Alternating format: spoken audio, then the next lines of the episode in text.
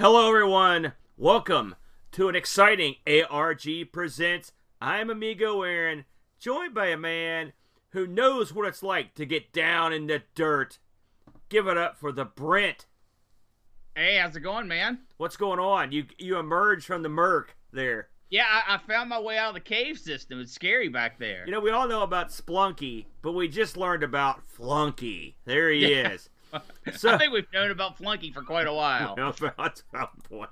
So, if you joined us last week, God bless you. One of the one of the Yeah, few that showed we up. I want to thank both of you for showing up. Thank you so much for showing up last week. And you were one of the few that realized that this week we spun the wheel. We made a deal, and this week we're going to be playing games that are decidedly bam underground.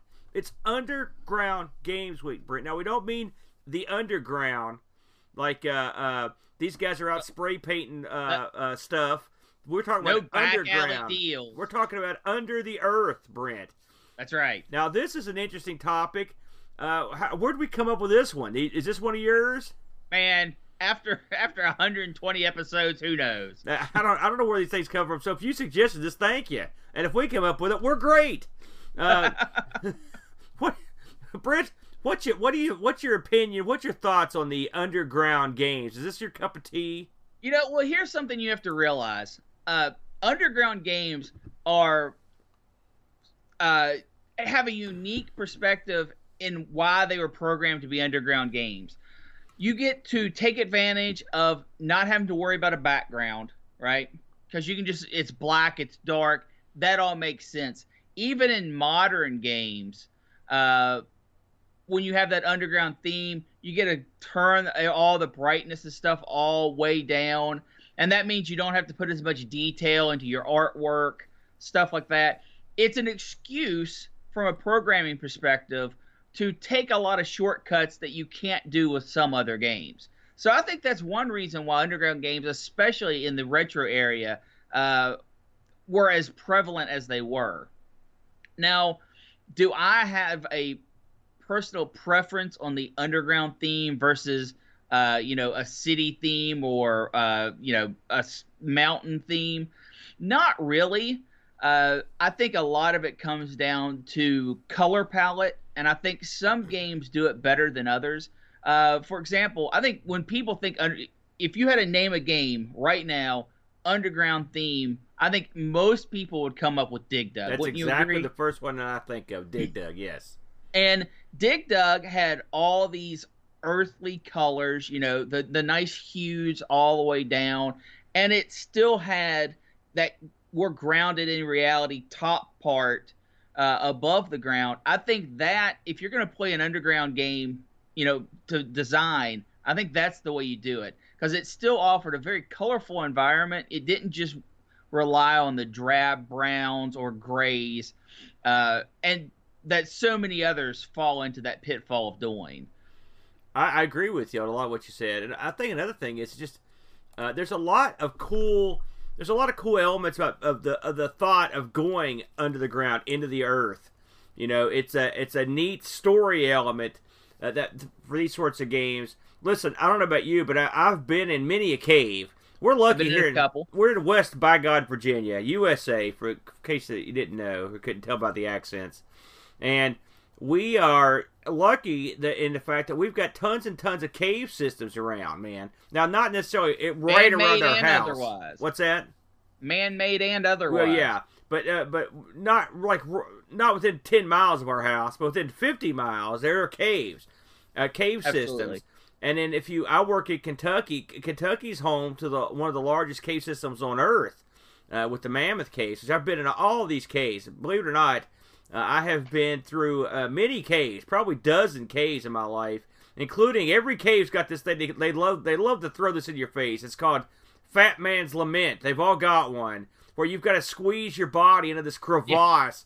And I've squeezed my big old hiney through a bunch of these. I wondered if I was going to get my hiney back out uh, of these things. So in a proper cave, though, it's ripe for adventure, man. There's a place I went called Lost Caverns where the dude like lived in the cave for a while, and it's sort of documented. Every cave system I've ever been to has a bit where they turn off the lights in the cave and it's pitch black. They all do that bit. There's always a bit where they have a big, big, a big pile of rocks and they've given all the rocks hilarious names. That's something they all do. But one, so you get to see that, and then most of the caves have an underground stream with blind fish. That's the third thing. I've seen that in a bunch of caves. But the one thing they all have in common is you, you what you really want to do when you get down in there is put your hat on with the light, get a pickaxe like a rope, and just go through and swing and go crazy, which you can't do. But in a video game they world, frown upon that. you can yeah. you can. I did it one time. I got kicked out of the cave. also, I realized I couldn't use a rope or climb a rope. Not good. but uh, it, it, it it does feed your mind as to what could be living down here. Hey, we played Dungeons and Dragons back in the day. You were exploring caves. Uh, so caves are sort of a uh, staple of adventure gaming. And so, when you- Absolutely. now, when you think of underground games, bro, what do are there any games that come to mind aside from Dig Dug that are like your favorites? Well, of course, we talked about Dig Dug. Uh, Dig Dug is is almost certainly my favorite. Uh, in a more modern setting, uh, there's a game called Spelunky, uh, where you it's a uh, roguelike uh, uh, platformer where your whole goal is just to go through these cave systems and getting money. Um, just popped up on our video if you're watching at home. Uh, Hero. I played the heck out of Hero on the 2600 back in the day. Yeah. Uh, thought it was a great game, great game concept. You know, you're out there, you're just trying to rescue miners, uh, which perfect setting for it. You know, you've got to have that underground feel and atmosphere. Yeah, this is what uh, this would have been the game I would have picked if I hadn't already played it. Love this game, and it never gets old, and it's it's uh, great on every system. They did a great job with Hero. Yeah, and like you had mentioned before, uh, exploration, a big part of underground games. Uh, when you when they're really doing them right, um, you can do a lot of fear and and horror elements uh, that I think really you don't have a whole lot of games that explore that. I think to the level that it could be explored. Uh, I guess like Hunt the Wampus. Would you say that Hunt is the a Wampus. Of all the games to come up with, I mean- Hunt the Wampus. That's you're in a cave. There's What? fear. There's fear. That's for sure. If the Wampus get you, you're done. When I when I think of my favorite underground games, uh, and of course I made the video we're watching, so if you're watching this, you're gonna see a bunch of the ones that I picked. But uh, Miner 2049er, Hero, Night Stalker, those are all great. Uh, Bagman's another one I, I, I think of. I like games where you go into mines, I like Manic Miner. You gotta have him in there. Uh, I like that sort of thing. So of course. Uh, we, we, we come from a family of miners, so we if we don't like mining games, we would be excommunicated, uh, Yeah. Uh, so it's a it's definitely we can both agree it's a it's a source of uh it's a, it's a source of gaming that is probably going to go on for all times. And so from and we didn't limit ourselves here. We picked we could have picked any mining game or underground game since the beginning of time on any system. And I'll, I'm going to start the show this week, Brinster, because I All wanted right. to pick something. Here were my here's my personal. I had personal goals this week, and I wanted to pick something I never played on a system that I don't play that much that I'm just trying to get used to, and on and play something that uh, would uh, uh, be fun and look interesting. And so what I went with uh, was a game on the C64 called O'Reilly's Mine. now, yes. I I may have heard of this long ago, but I, mean, I have a vague recollection of it, frankly. But I don't. I didn't know what it was, and I I gotta say I looked through a lot of games. I mean, I really did. My, I, I started on the Amstrad, went through that, some some Spectrum stuff, and uh, some Atari stuff. And I wanted to p- try something uh, on the C64 because I've got my C64 rigged up here, and I thought it would be fun to try to capture some footage from it and play some games. And so I went with O'Reilly's Mine. Uh, this uh, this was published and developed by DataSoft, uh, Brent, which we actually we've covered a ton of DataSoft stuff. They've done a zillion games back in the day. They did Clan, uh, Canyon Climber, uh, Moon Shuttle. They did Dallas Quest. Of course, you love that one. They did Bruce Lee. Then they did a lot of uh, they did a lot of ports. Uh, Dig Dug, Lost Tomb, Zorro, Pole Position, Goonies, Mr. Do. They did tons of this stuff, all Yes. across the multitude of different machines, man. Uh, so they they were well seasoned. Uh, the original design for this particular game was by a fellow named Mark Riley. So it's O'Reilly's Mine. You get it? Uh, he, he was responsible for among the games he did were Monster Mash, Bishop Square, and shooting arcade. So I'm not particularly uh, familiar with any of those. The C64 version of this was programmed by a fellow named Al Rubin. He actually did some work on the, the Super Nintendo. He did Bill Walsh football. Remember that? Remember Bill Yep. Walsh when he was No, a big deal yes. with the? Uh, he was the uh, coach for the San Francisco 49ers back in the day. And then he also did the, the game's winter edition on the C64. So that he really didn't have a extensive lineup of stuff he did, but he did those games. And the graphics were done by uh, Kelly Day, who did graphics for Bruce Lee, Goonies, Mancopter. I love the name of that one. Uh, Pooyan, Zorro, and Fun and Fun with Spelling, which, by the way, not fun. That's that's a lie. uh, so the uh, this is a game for uh, one or two players. It's hot seat, which I, I had to check, but it is because I had to, I tried two players. I was hoping it was simultaneous, but it was not. Uh, this is also available, Brent, on the Apple II and the Atari 8-bit. Now I've heard the Atari 8-bit is the is the version to go with, uh, but I wanted to try it on the C64, and this apparently came over from uh, the Atari, so it was sort of con- converted over from the Atari. So uh, this thing comes with a backstory, all right, which I have cunningly printed here. Uh, so this is what you've got on the inside cover of this. Prospectors and miners have made fortunes overnight, deep within the enchanting mother lode ca- uh, country of California. Their wild tales of buried treasure still excite a world dazzled by easy money. That's true. I'm dazzled by easy money myself. Uh, one such miner is a mad Irishman named Timothy O'Reilly. He's in search of coal, oil, gold, rubies, and diamonds. All those things. You'll guide him to the mysterious depths of the earth as he attempts to dig up hidden riches. But watch out. Deadly dangers and unknown creatures lurk there also. He's disturbed their peace during the mine shaft, and now they want revenge. So basically, that sums up the game entirely. You're a mad Irishman. You're out to get rubies, diamonds, coal, oil, and gold. So he's anything under the earth. This guy's gonna dig out, and that's and that's the premise of this game. So what do you do in O'Reilly's Mine? If you if you're not watching along, picture yourself picture a dig dug underground with the multiple colored layers. Picture it much smaller and picture it sc- scrolling from left to right. No, so- not much smaller, much larger. well, no, I mean the, your character's smaller than Dig Dug. Okay. Uh, the screen actually scrolls from left to right. Uh, so you're talking about basically putting maybe three Dig Dug screens together, maybe even four. And your job as O'Reilly is to go down in this mine and gather this stuff. All you have to do to gather it is touch it, and you'll see in the dirt. This is a side view. You'll see diamonds and rubies and oil, and they're and you can tell what they are. And your job is to go and get them. Simple. Eh, Here's the okay. here's the bad part. Uh, when you blow the, the very first thing that happens in this mine is your is a dynamite charge blows at the bottom, and when that happens, it it unfortunately taps into the local river, Brent. Every time, by the way. You think this guy would learn, but nope. And so you've got to you've got a, a sort of an artificial time limit as this water creeps up this shaft, and you've got to go through and get all these items and get back to your home base, your your little miner's shack at the top of the hill, uh, before you are killed by water. You also have to run away from river creatures, Brent. That's pretty much what they're described as river monsters. Uh, you'll see these two guys, and eventually, if you get high enough at level, you'll see three guys that come after you. You're just sort of uh, they sort of look like uh, miniaturized versions of the bad guys in Miner 2049er. They're little blobby dudes with like feet, basically, like almost Okay, like a- I'll give you that. you know.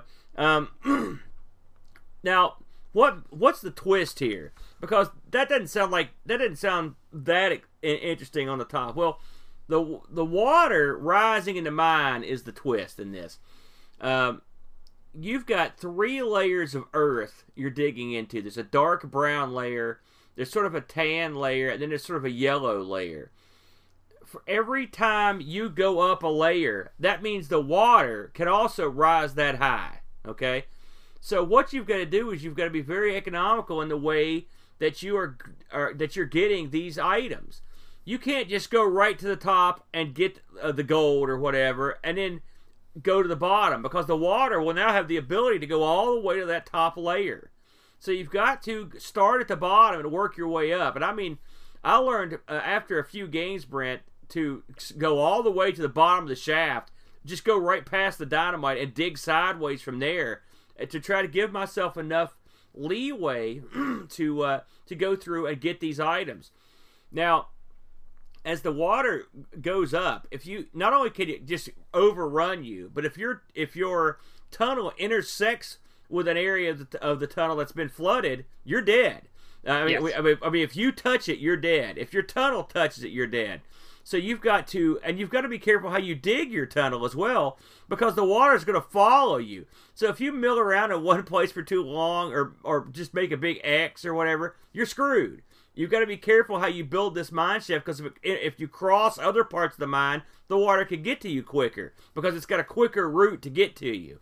Uh, it's actually quite a, sort of an ingenious uh, way to do stuff. It's funny. It's not uh, instantly obvious when you play it, uh, but after you played it for a while, you sort of understand the game's rules. Uh, they're not apparent at first. When you started out in this, Brent, how did did you have any idea what was going on when you first started playing this one? No, I went into this completely blind. I didn't watch any videos beforehand. I just loaded it up. And my instinct was to go up and down. So I would drill into this one side of the earth and then go up and down, collecting everything on one side, and then try to go to the other side.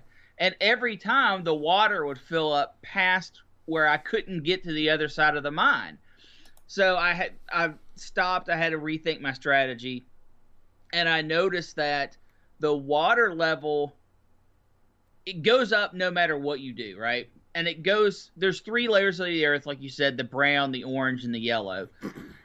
As soon as you go past that brown to orange part, the water will go there too.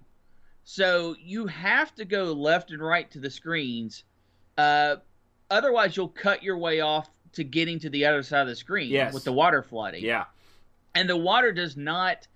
Uh, at first, I thought, oh my gosh, I can't believe they added fluid dynamics into this where the water raise. No, it doesn't raise the way it should.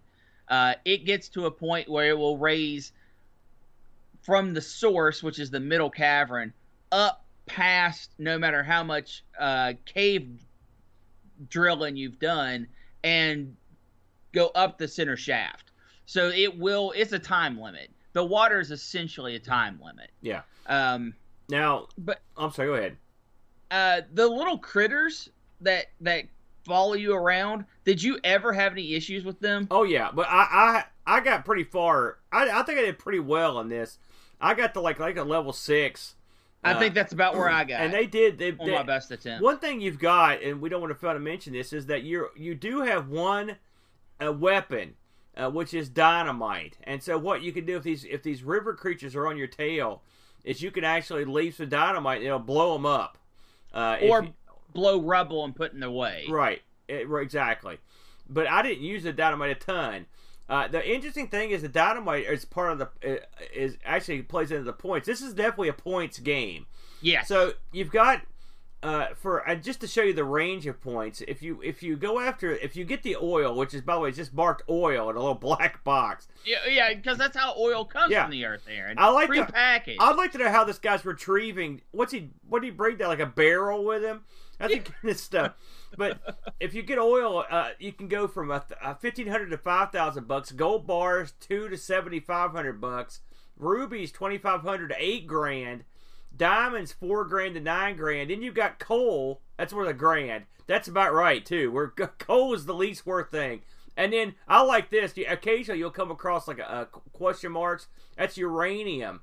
It can go from a thousand dollars all the way up to seventy five hundred bucks. So your guy's picking up uranium. I want to make that abundantly clear. And then you get you get actually, uh, but the, the point I wanted to mention is you get a lot of money for destroying those monsters.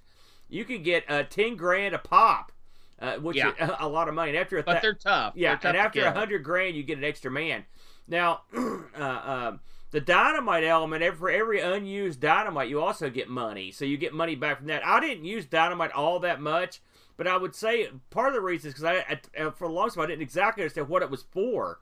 You know, like you said, at first the river monsters aren't that annoying, But after you get hot and heavy, they do come at you a lot. They're a lot more annoying. They they really will come at you. It's an interesting element to the game because it provides a, a someone to keep you moving, even though the water is not to your level yet. So it, sort of was a needed element, and it works. I think it works pretty well. Yeah, uh, a few aspects you didn't uh, mention. The things you can pick up. Uh, every once in a while, the the game will throw in uh, a skull and crossbones. Yes. And you, if you pick it up, that will kill you. There's also uh, score multipliers uh, that you can pick up times two, times three. I think it goes up to times four at the later levels, but don't quote me on that. Um, and another thing that keeps this fun is the score element is money. Yeah. And I don't that just ticks something in the brain. Yes. It's more fun to get to earn money as your score as just generic points. At least it's always been that way for me. I, I agree with you on the money. Uh, there's something there's something to seeing that dollar sign in front of your score. It's Yeah. true. I don't know. I was the same exact way. I don't know what I don't know what it is about that. You know, I gotta say overall, I really enjoyed this game. Uh, all things considered, I thought it was different. We should also mention uh, that the uh, the mo- as the moon rises, the monsters uh, become a, like they're they they basically are tougher, quicker. Uh, that this is a, this has sort of a day night element to it, which is bizarre. Yeah. bizarre but you, you up in the sky, you'll see the moon come up. So even they there were a lot of moving parts uh, that they put together in this. And overall, I, like I said, I found it a pretty enjoyable game. What, what did you think? I mean, is this one that tickled your fancy? Uh, I did enjoy the game. Uh, the control, el- the, there is a slight control element issue. Uh, the game doesn't want you to dig two tunnels right next to each other, uh, and it avoids you doing this by just not letting you. So if you try to cut too sharp in on yourself, it just won't let you dig through the earth, and you have to scoot over uh, in the invisible grid that it has to be able to dig through. Yeah. Um, It almost monster- reminded me of Nibbler in a way. There was some, there was some. It, it sort of affected how you could actually go. Like it, it's there were some things you, there were some elements you just could not make a certain. You couldn't go a certain spot, or you couldn't get Correct. there. You know, yeah. yeah. Yeah, the game actually prevented you from going. It, it wanted you to stay on its grid lines, and it wouldn't let you deviate.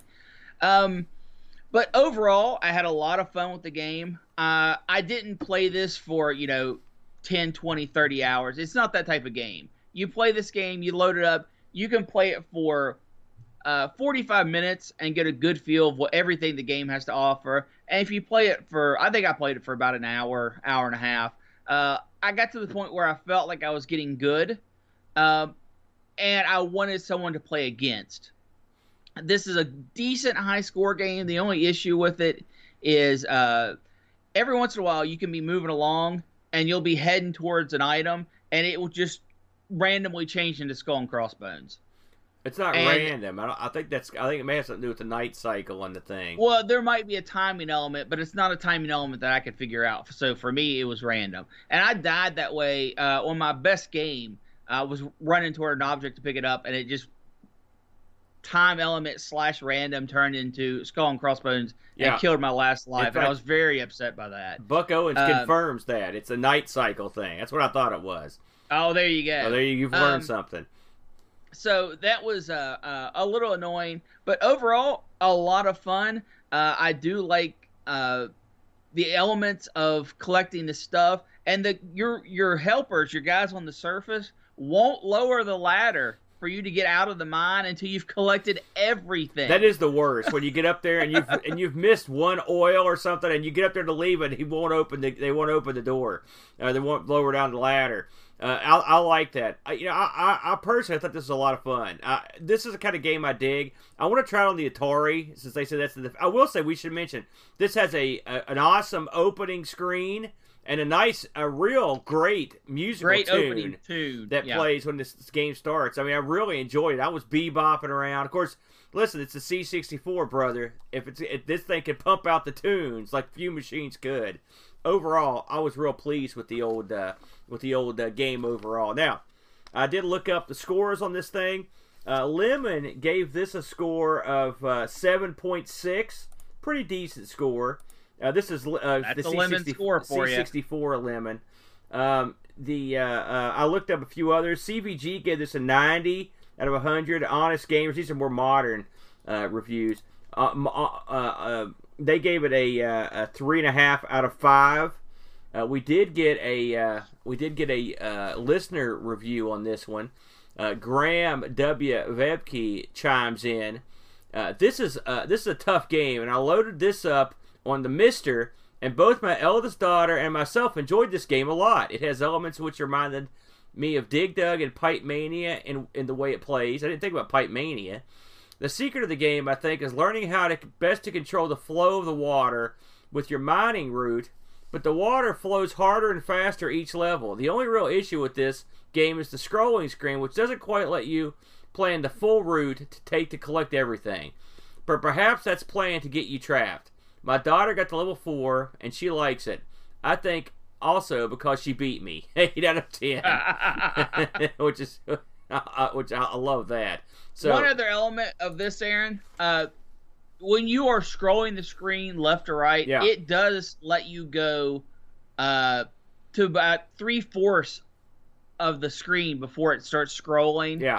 Uh, I kind of wish that was a little more centered, uh, but I did. This is definitely something I wouldn't go out and buy a C64 for this, but this game is certainly something. It's easy enough to emulate that you should go out and give it a look. I do like that the ends of the earth, uh, as far as you can dig, are according to the documentation, there are fissures in the earth. It's, as far as you can go, and in yeah. the game there are just these cracks that go down the sides of the screen.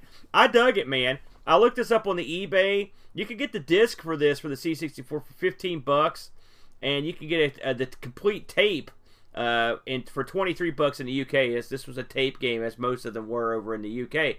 Uh, I didn't see any boxed copies of this. I just saw the disc, so I don't. The box must be a little bit more difficult to find. So, Brent, what do you have to bring to the table this week?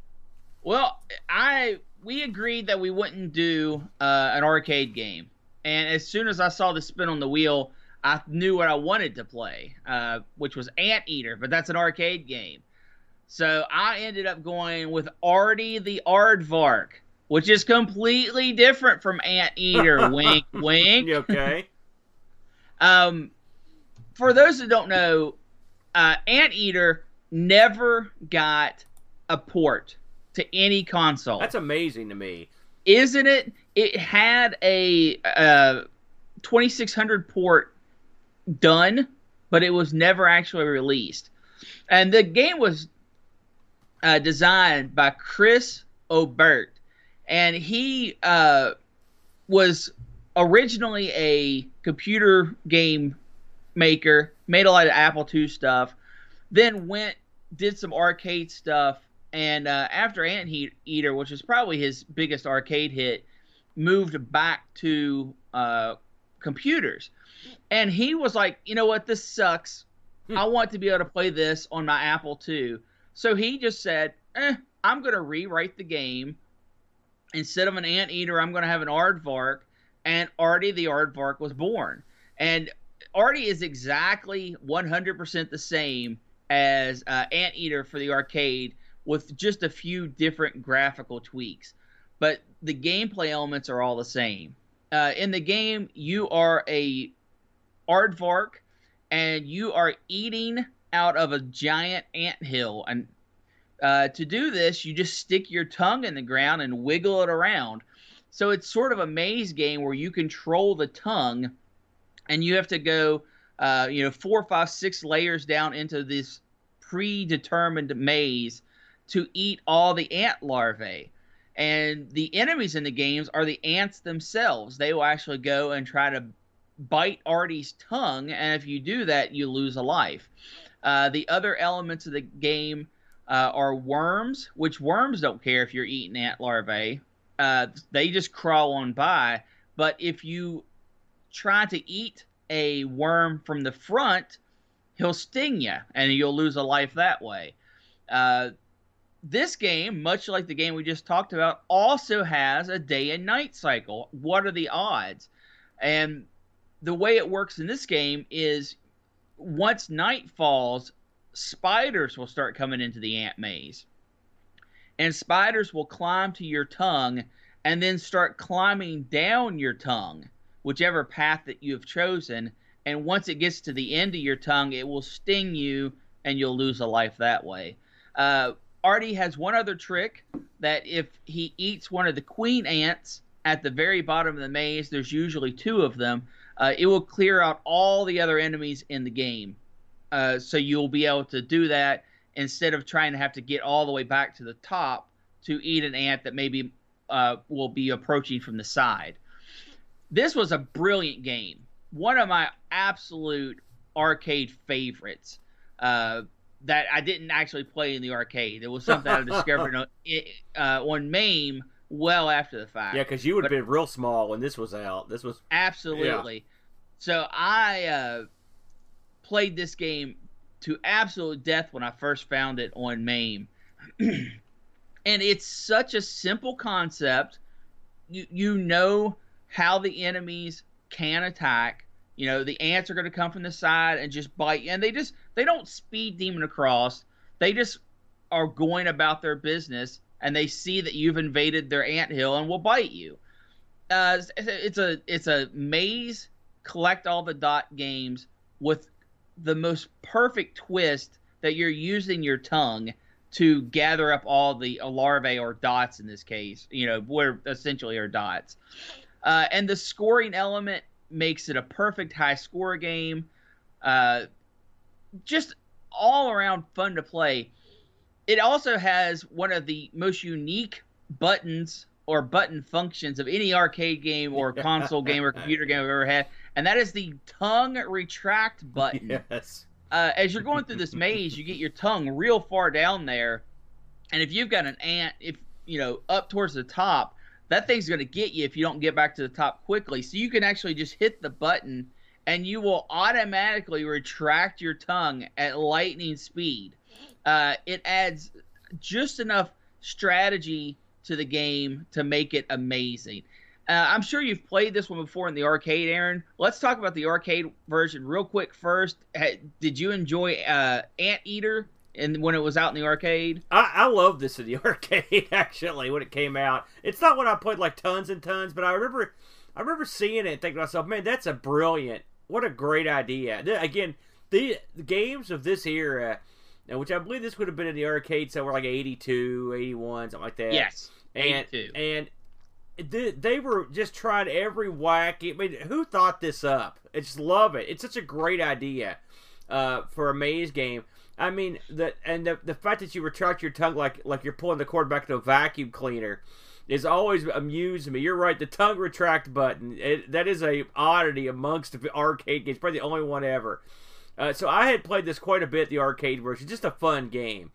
So when you picked this, I had a pretty good idea what I was getting into. I didn't realize the backstory, which makes it even better. I did wonder about your choice. I understand why you chose it now, because the Apple II is not something we've touched upon that much. But I got to tell you, uh, when this loaded up, after I eventually got it to load, uh, I was real impressed. I mean, it looks good. I mean, it looks yeah. real good. Uh, yeah, and, for, for, for, the time, and this was the original thing that uh, Chris had programmed it for. Uh, and he wanted to make the C64 version, but someone basically beat him to it. Yeah, this game uh, there there are tons of different versions of this game. I mean, eh, like you said, there were no. I, I, I never I could have sworn that there was a 2600 version of this, but apparently one had never made. got released. Yeah, I, but I, I, don't know if I ever played it. But I mean, you would think uh, that it, it, would. This game was. I thought it was a pretty popular game in the arcade. Maybe it was. I remember seeing it on Starcade too. So I mean, I assumed it was pretty popular. It it actually uh, had decent results uh, for arcade sales. Yeah. But I always thought this was a big hit, and it was not. Yeah. It was considered a, a mediocre hit. Well, you know, I know there it was big clone. There's a game I had played, I, I think on the Atari called Oil's Well. You know, like all's well that ends yes, well. For and, Sierra. Yeah, yeah. I was it Sierra. I can't remember who made it, but anyway, I remembered playing. And there's a, there's not there's more than this. I think even the Coco has like an Aardvark knockoff. Uh, but uh, uh, you're right. When I think back, I remember playing those games at home, but not actually playing this game. Uh, this is I, I, was real impressed. I mean, this plays just like the arcade. They really and it's clean too. Yes. It's clean. the The maze is sharp. Everything acts like it should, and uh, it's uh, it it works well. Your tongue, I think, doesn't come back as quickly as it does in the arcade. which uh, uh, but that just could be my. I've played the arcade of this for quite a while, but your tongue retraction was not uh, as fast as I'd like it to be. That's for sure. But everything you're like I said, the ants, the queen ants and stuff that that sort of freeze everything. It all it's all there. Uh, but I was impressed with everything about this game. To be honest with you, the controls okay. I mean, I was given my impressed with everything control, I didn't have an Apple II sound. here. Well, I thought I'm- the sound was very poor. this I will say the arcade has that cool uh, uh, little tune that plays when you start the game up. King of Mount, uh, Mountain Hall King. Is that what that is? yeah. Uh, and uh, uh, but I mean this this could have been an arcade game like this. The way this looks, you could have put this in an arcade in '82 and it would have been fine. I mean, it's I I was surprised. Uh, yeah, and Chris, uh, who's unfortunately uh, has passed uh, back in 2012, he actually stuck with gaming for quite some time. Uh, he, after coming back home, he did uh, worked on games like uh, uh, the Boulder Dash port for ColecoVision. Um, he did Winter Games. He worked on that. Indiana Jones and the Temple of Doom. Uh, but here's a crazy one, Aaron. He worked on Time Killers. No kidding. Of all games. Oh, Yeah. So he was someone he's got that cred now. He started early in the uh, uh, making games and pretty much made games his entire life uh, until, like I said, his unfortunate passing from a long illness in 2012. He's one of these unsung heroes, uh, and, and, and gaming's full of them. They're absolutely full of them who got into this on the ground floor or very low, you know, when gaming was brand new and came up with concepts that were new and exciting and fun and really drove gaming to where it is today.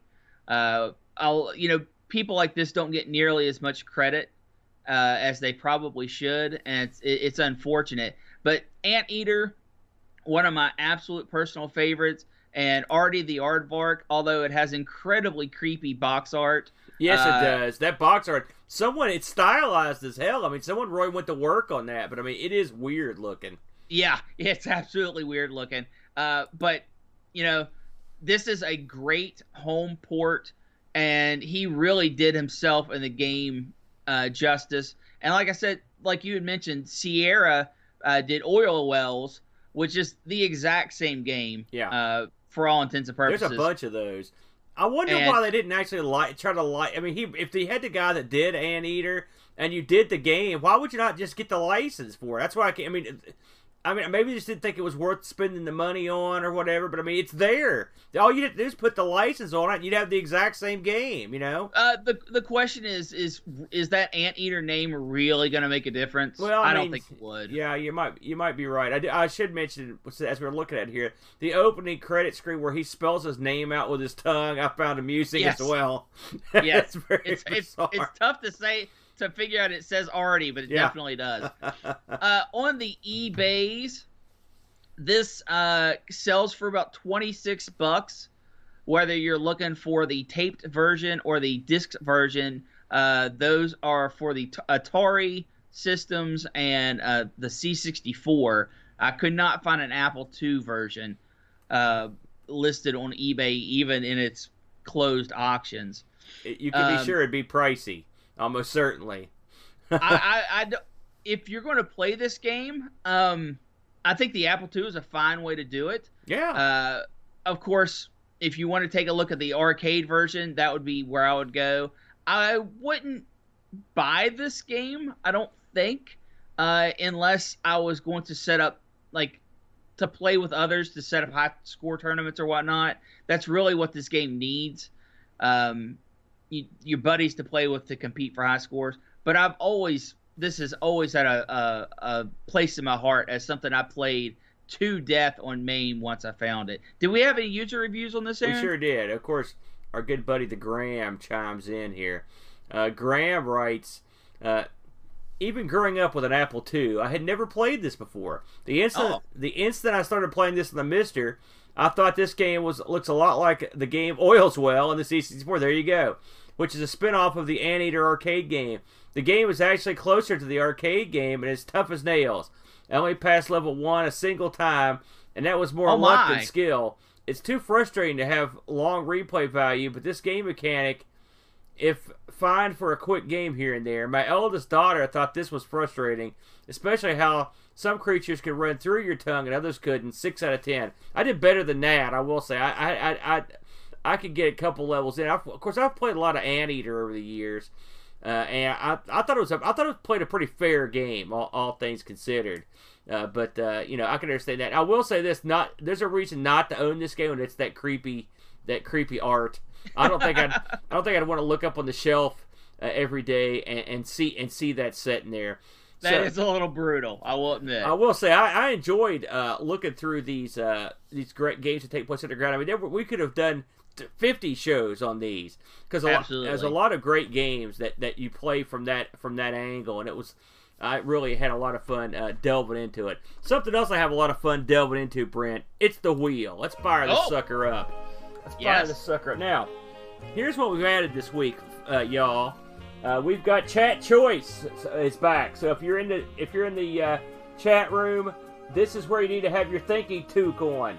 Uh, we've also added in our uh, classic system the Intellivision, Brent. The Intellivision is back uh, for, for one week only.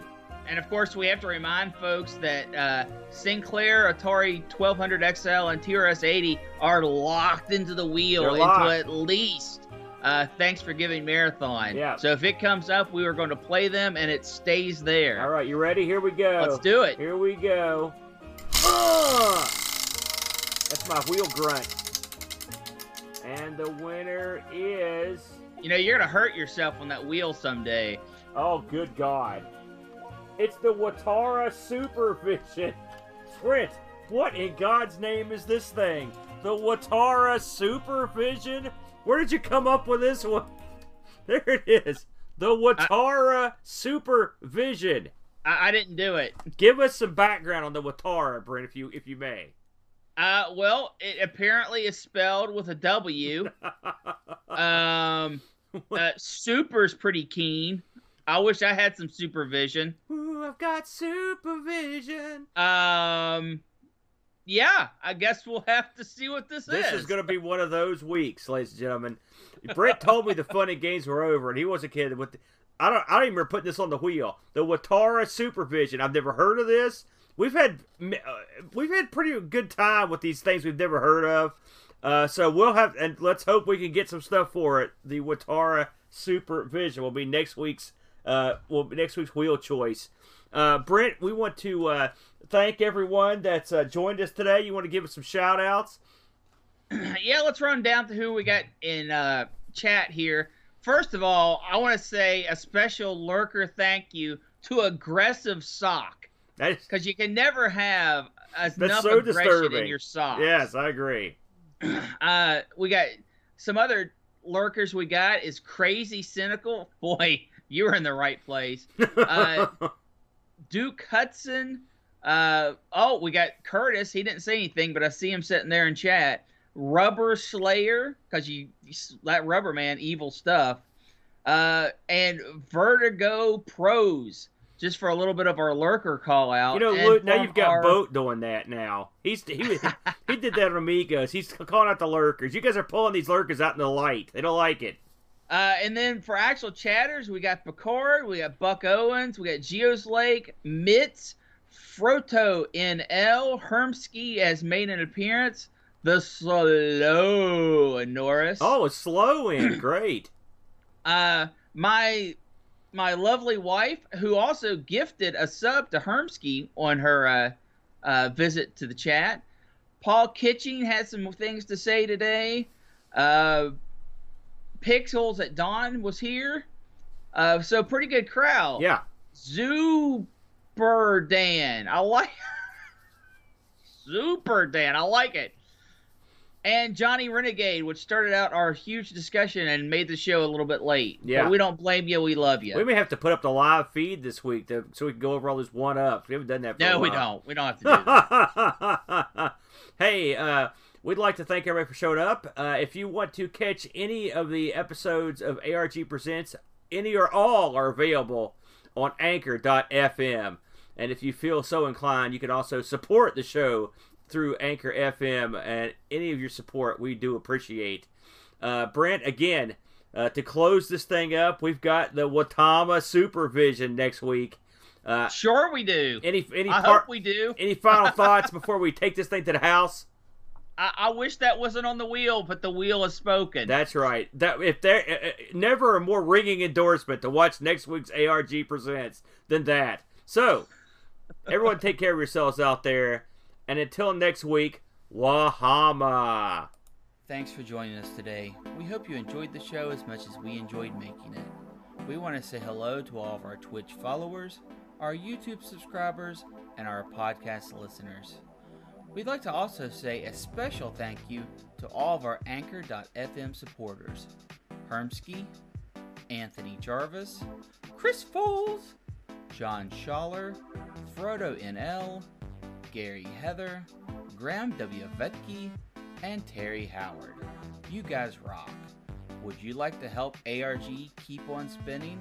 You can become an Anchor.fm supporter at anchor.fm slash ARG presents.